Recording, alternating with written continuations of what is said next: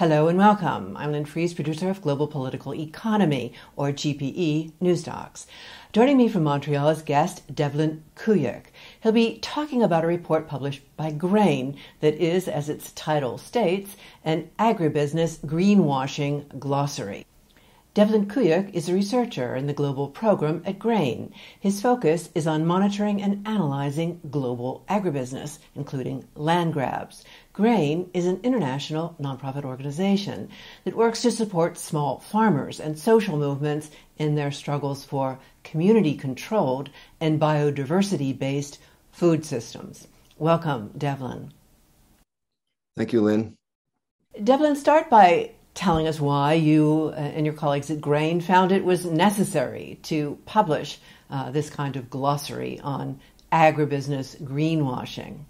If you look at any of the websites of the major agribusiness companies or big food companies, uh, you'd be surprised to know that they were what their what was the source of their profits. They seem to be run as almost like an NGO that is devoted to um, protecting the planet from all the ills that their own industrial food system is creating. And they do increasingly recognize. I think they're at a point now where it's you know it's impossible to deny how uh, the industrial food system plays a role in say the climate crisis or its impacts on people's health and uh, the loss of biodiversity. So for many of the the companies, rather than continue to ignore it or, or try to deny it, um, they've they've they're recognizing it you know but i think that's the that's that's a bit the trick there because in in in the recognition then they're trying to then control the narrative. And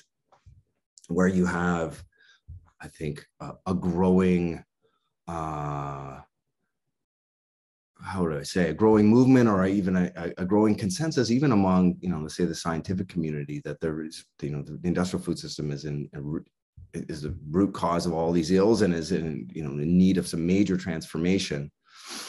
Um, and that there's growing support for agroecology and for and for food sovereignty as, as real alternatives you know this is a this is a clear threat to these food corporations because in that model of agroecology or in food sovereignty there's really no room for corporations to profit uh, you know there's no there's no GMO seeds to sell. There's no pesticides to sell. There's no nitrogen fertilizer to sell. So for corporations, that movement towards more local food systems, more uh, more agroecological practices, is a real threat to their real threat to their bottom line. So they have been trying to push back on this, and you know what we get into in this in this report is just how much greenwashing sort of plays into the strategy. And greenwashing is that you know it's that recognition of a problem but then you try to use kind of misleading information and uh, yeah, to to, should, suggest that the products that you're selling are uh, part of the solution. So there are 10 terms presented in, in the glossary net zero, carbon offsets, nature based solutions, zero deforestation, climate smart agriculture, agriculture 4.0, or the fourth industrial revolution, regenerative agriculture, carbon farming, bioeconomy, and last but not least, green finance. This then is what you at Grain identify as key greenwashing concepts and false solutions that are being used by food and agribusiness corporations.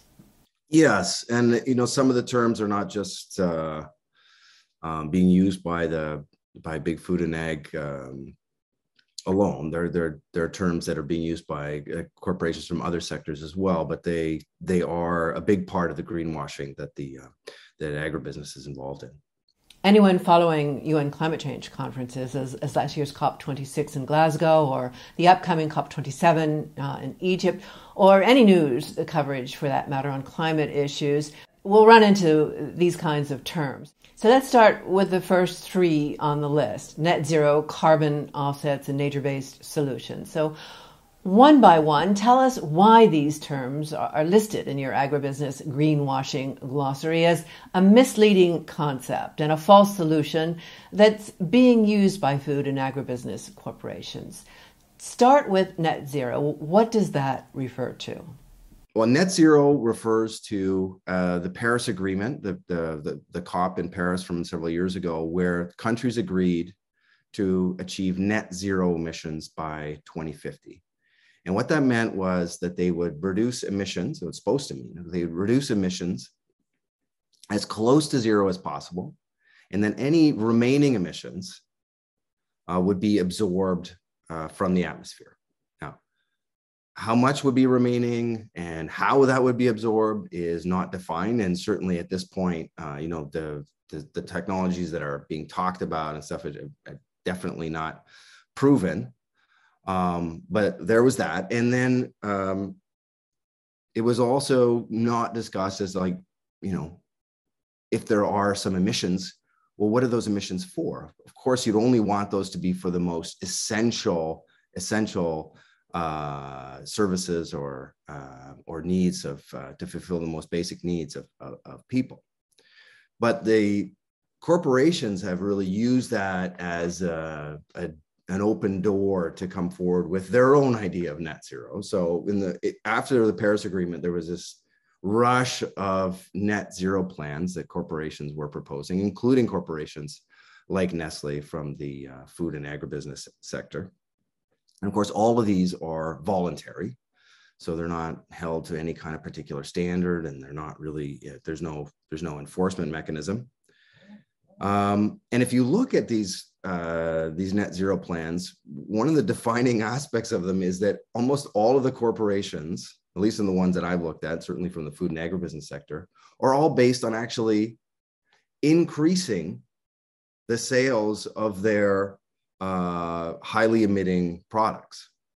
Um, you know, and that's even the case with with energy companies. And then, as a way to uh, get to that sort of net zero, which they're they're claiming that they'll be able to do, they are relying heavily on offsets, what is called carbon offsets. So it's a, a meaning that they will invest or they'll purchase um, credits of uh, projects or technologies that are able to absorb uh, uh, carbon from the from the atmosphere.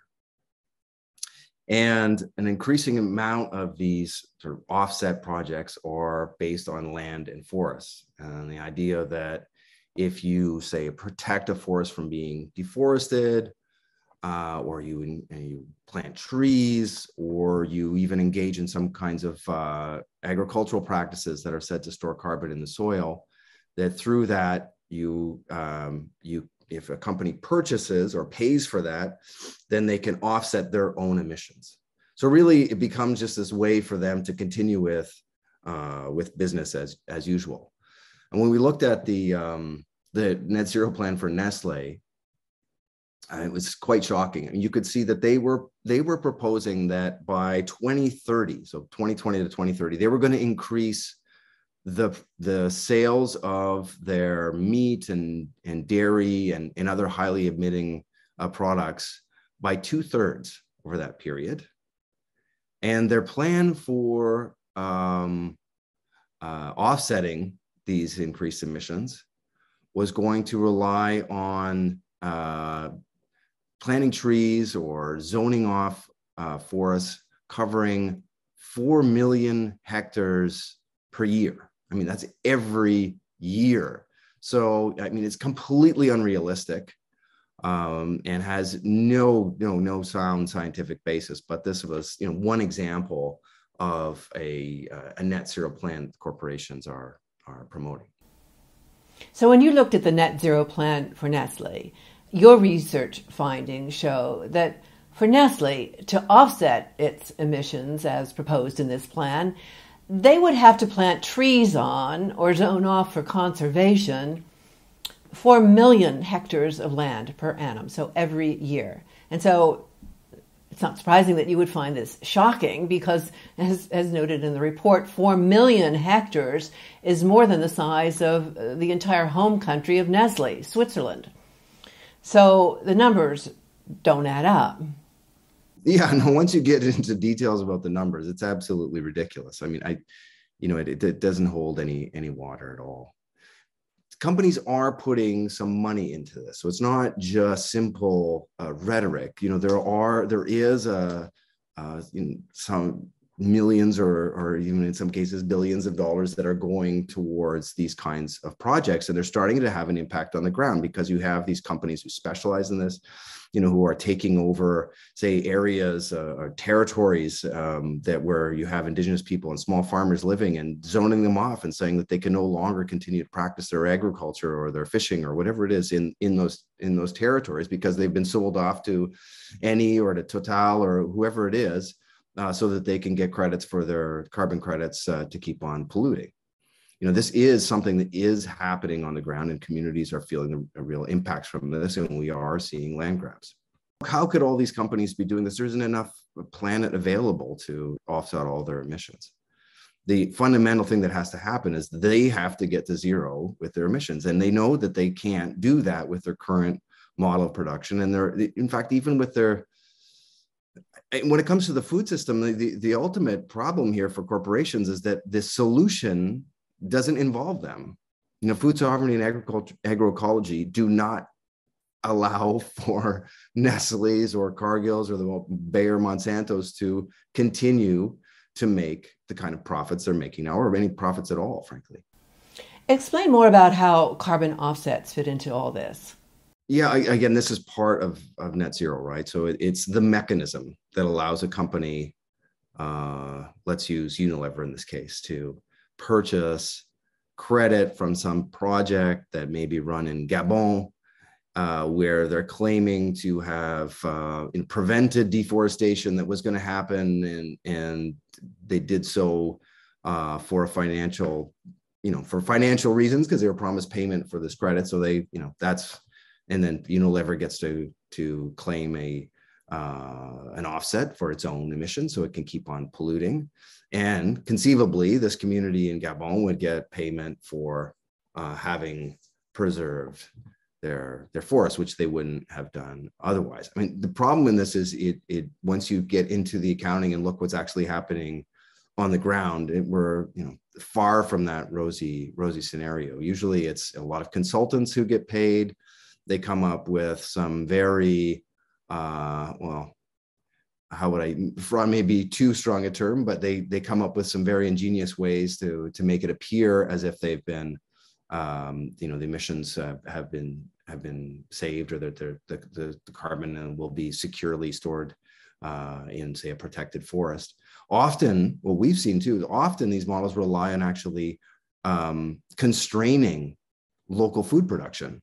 So preventing communities from, say, using parts of the forest for their agricultural production. So a company who's engaged in, you know, the expansion of plantation, oil palm plantations in, say, Indonesia gets to offset those emissions by forcing communities, say, in Madagascar, um, you know, to uh, to not use certain parts of its land for its own food production. I mean, it's entirely inequitable, unjust, and and and frankly disingenuous.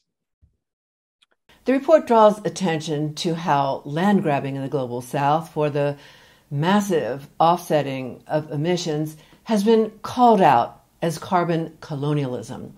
Explain that issue.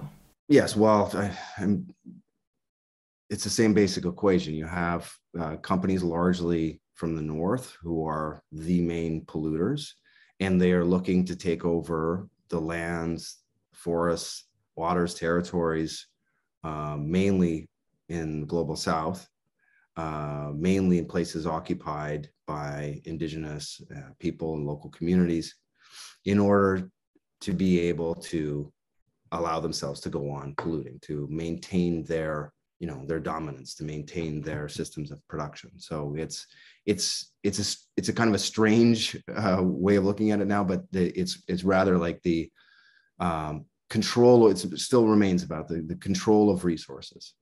Uh, so in, in this case not to necessarily serve as raw material but as to serve as a way to allow for these companies to keep on polluting. Devlin, let's move now to the third term in the glossary nature-based solutions. This is a, a kind of a, a, a, somewhat new word. It was it comes from the uh, from the big conservation ngos um, but it it has been increasingly used by the fossil fuel industry and by big food and ag as a way to describe uh, carbon offsets that come from from forests and land. So they they're in it's not just for the climate crisis, but it can also be for for biodiversity loss and these things. So it's it's again, it's just a way for them to say, okay, let's uh, look at how we can use nature to uh, resolve the quandary that we're in, in which the our profit model is uh, to blame for the climate crisis. So how can we get around that? Well, let's let's look to these you know remaining forests. Let's look to uh, let's look to to the farmlands and see how that they can provide a uh, an offset for us so we can keep on we can keep on emitting. So, briefly comment on Grain's position that nature based solutions are rightfully described as nature based dispossessions. Yes, because they involve such large areas of land. So, again, we're, you know, the emissions that we're talking about is huge. Uh, and I'm just from, again, from the, the food system alone, you know, a, a third of all uh, global greenhouse gas emissions come from the industrial food system. So, if you think about trying to offset even just a you know a fraction of that it's a huge amount of land and forest that would be required. So the example of nestle of 4 million hectares per year that they would need to be uh, taking over. Um, so this is you know in a, almost in all of these projects are happening in the global south and it's it will involve the dispos- dispossession of people and control of their their lands and territories. And you, as you commented earlier this term nature-based solutions came from the big conservation NGOs. Yes. And I mean, for, you know, for conservation groups, I think there's, you know, there's money in this too. and that, that has to be understood. And when we see a lot of the promotion around these nature-based solutions, it's they're, you know, they are expecting that there'll be much more money for their conservation parks and various things that they're, that they're, they're promoting. To keep this conversation at, at a manageable length, we'll just cover two more of the 10 terms in the glossary. So, next up, talk about zero deforestation. Well, it's a, again another instance of uh, zero not meaning zero. Um, the reason why they don't say, you know, a stop to deforestation or no deforestation is because they understand that the expanded production of the agricultural commodities that uh, Unilever, Nestle, Cargill, uh, ADM, you know, all these companies depend on, uh, who's you know, that's the, the source of their of their profits. Um, that that involves deforestation. I mean, that's the main driver of global deforestation. So if you get, you know, if, if the demand for these commodities continues to increase, that that will drive for deforestation and they've been unable to meet any of the previous commitments they've had. The idea of zero deforestation is really just to sort of carve things out and say okay well you have like um, you know imagine a large forest and half of it is already deforested. And then the crops that are being grown in that area or the the cattle that are being raised in that area that's the good you know that's that's the good food.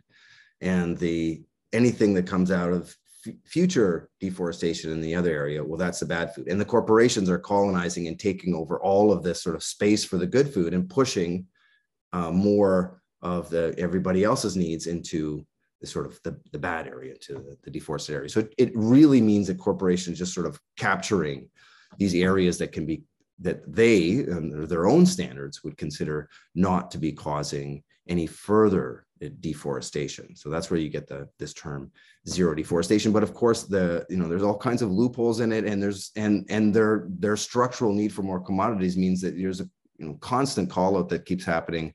You know, and not a month goes by when you're not seeing another report about a, a particular agribusiness company who's claiming to not be involved in deforestation. Uh, you know, sourcing uh, beef from say the Amazon or uh, being involved in, uh, in deforestation in, in, the Cerrado of Brazil. I mean, there's there, it's it's impossible for them to continue with their model without being a part of that as well. And the devastating consequences are made all too clear in the report, uh, which notes, for instance, how, quote, an area of forest equivalent to 27 football fields is destroyed every minute, and the rate of deforestation in Brazil's Amazon hit a record high in the first half of 2022. Brazil is a good case. I mean, what what led to the expansion of all this commodity production and, and deforestation in Brazil was the inflow of money, was the construction of infrastructure, you know, was the building up of, of trade routes, and all that was done by these corporations who are now claiming that they're, you know, they now claiming zero deforestation.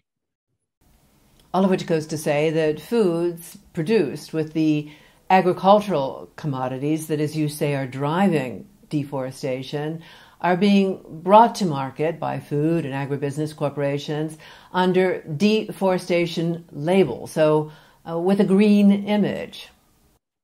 Yes, and that that's the idea. I mean, you you you label all your products with uh, these kinds of claims, and there's you know very little uh, that's being done uh, in terms of accountability on them, and overall, uh, you know, whether even if you could show that you, you know, the this specific commodity wasn't sourced from an area that was deforested, it's the it, it's the overall growth that these corporations are involved in that is behind uh, the is the main driver of deforestation.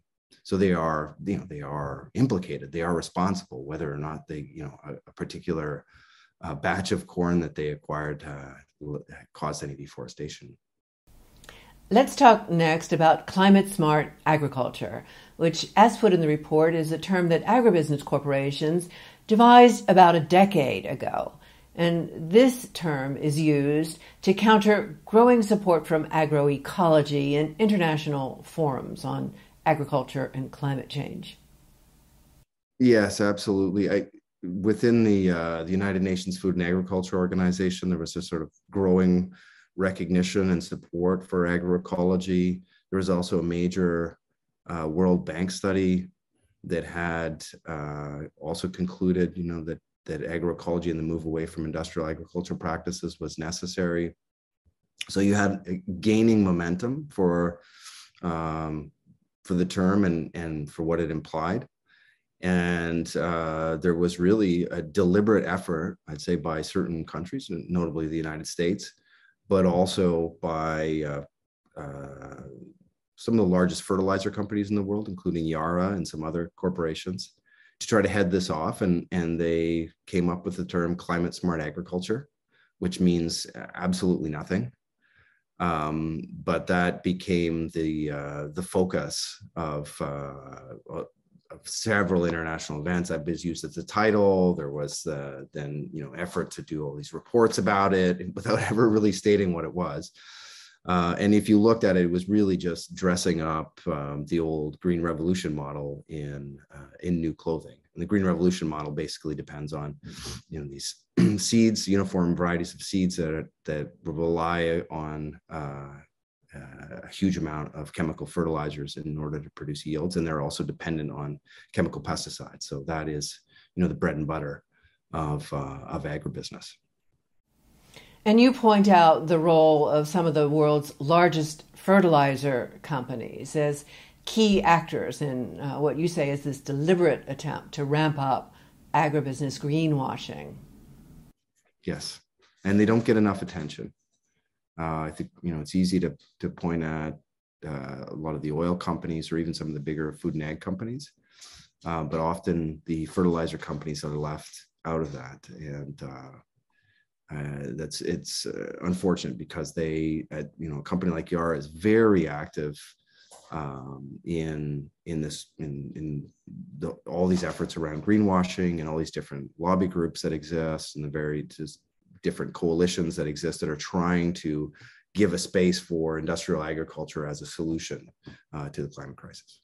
Early on, Grain warned that the fertilizer industry's role in climate change was poorly understood and severely underestimated. I was quite struck by some statistics released uh, on this issue uh, by Grain back in 2015, which I'll quickly cite uh, some of those statistics. This is from an article titled The Exxons of Agriculture. Quote, we now can say that the use of chemical fertilizers this year will generate more greenhouse gas emissions than the total greenhouse gas emissions from all of the cars and trucks driven in the United States. We did some more recent uh, calculations on that, uh, looking at the specific numbers when it came to uh, production of nitrogen fertilizers and the emissions that come from the use of nitrogen fertilizers, which accounts for a large part of it. And we found that just nitrogen fertilizer alone accounts for one out of every 40 tons of greenhouse gas emissions uh, globally annually. So, I mean, it's it's a it, it's a huge factor in the climate crisis. It takes a tremendous amount of energy uh, to produce these these fertilizers, and, and you know, you can't really think of addressing or getting towards whatever they would you know to zero by 2050 uh, without without a real change and a real transition away from chemical fertilizers. We're going to have to leave it there. I'll just note for viewers that the glossary, with a one page explainer and links to further reference docs for all 10 terms, is available online at grain.org under the title of An Agribusiness Greenwashing Glossary. Once again, many thanks to our guest, Grain's Devlin Kuyek. Thank you, Devlin. Thank you, Lynn. And from GPE News Docs in Geneva, Switzerland, thank you for joining us.